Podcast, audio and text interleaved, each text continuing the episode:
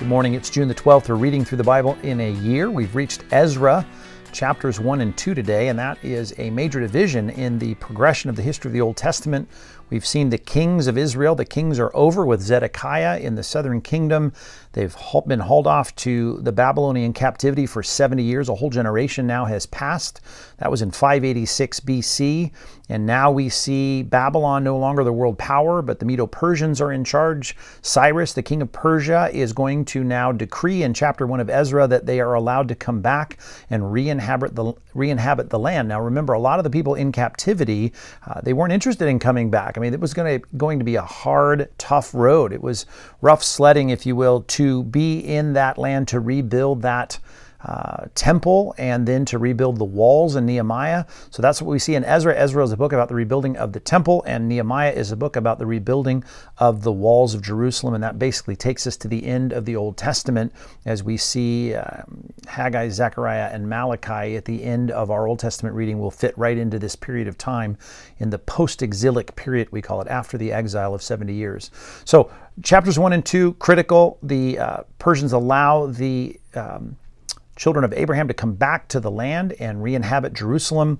We see them go back, and a list of names in chapter 2 sounds like we're back in the first nine chapters of Chronicles, uh, First Chronicles, but this is uh, very important. You can imagine if your name was a part of this group in the tens of thousands of people that were allowed to come back to Israel. So, this is a very important section, a pivotal section in our reading.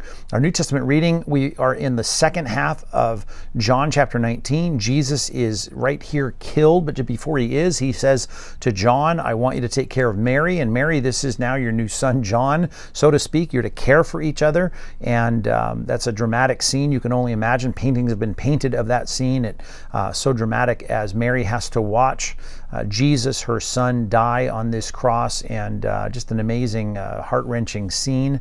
He says he thirsts, and you remember they come and they bring him something on a stick, and he refuses it. The other Gospels make clear that that uh, deadening of the pain was something that Jesus was not willing to do, and uh, he was going to incur the full force of the justice of God on our behalf. And then he cries out that word that is translated, it is finished here in John chapter 19. Uh, the Greek word tetelestai. You've heard us talk about that so many times through the years because that is a word of a financial transaction being completely settled and our sins were paid in full. As Colossians says, as Paul makes clear, that uh, transaction took everything that was hostile against us because of the law of sin and death, the punishment we deserve from our sins, and it was paid for completely by the death of Christ. This is why we know that Christ did not go then and suffer in hell, as some people wrongly think, uh, or that there was more to be done in your salvation in burning off your sins in an imaginary place called purgatory.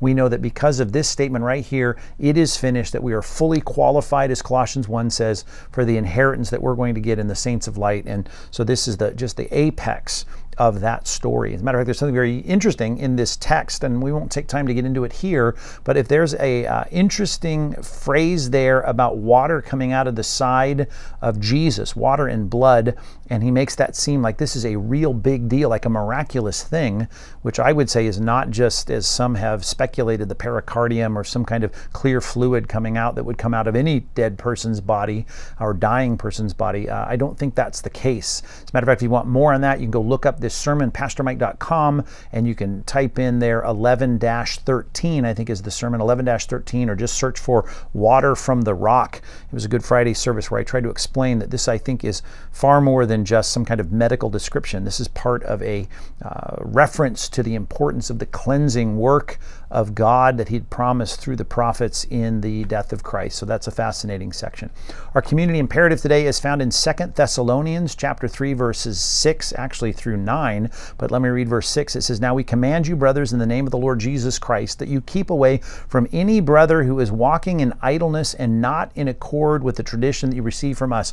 And what is specific here about the tradition is that Paul was going to work. He says in verse 7, uh, You yourselves know how, we ought, how you ought to imitate us because we were not idle. We weren't lazy. We weren't just lounging around and living off other people, he says, when we were with you. Nor did we eat anyone's bread without paying for it. But in toil and labor we worked night and day that we might not be a burden to any of you. Verse 9, because it was uh, it is not because we do not have that right right? We could have, as missionaries, come and pass the plate and had you support us, he said, but we did that, he said, to give you an example that you might imitate it.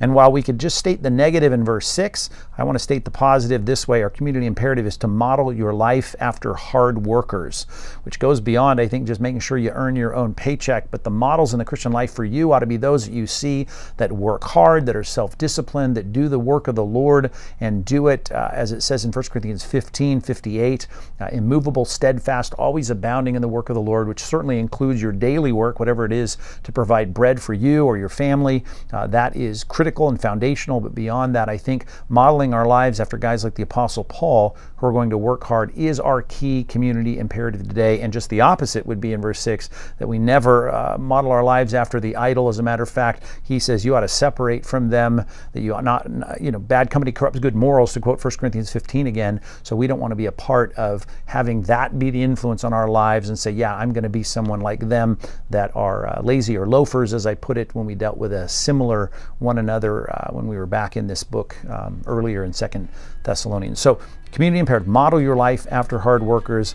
We'll get more into the post-exilic period as we get into chapter three of Ezra tomorrow, and uh, then the great chapter about the resurrection in John 20 tomorrow. We'll see you then.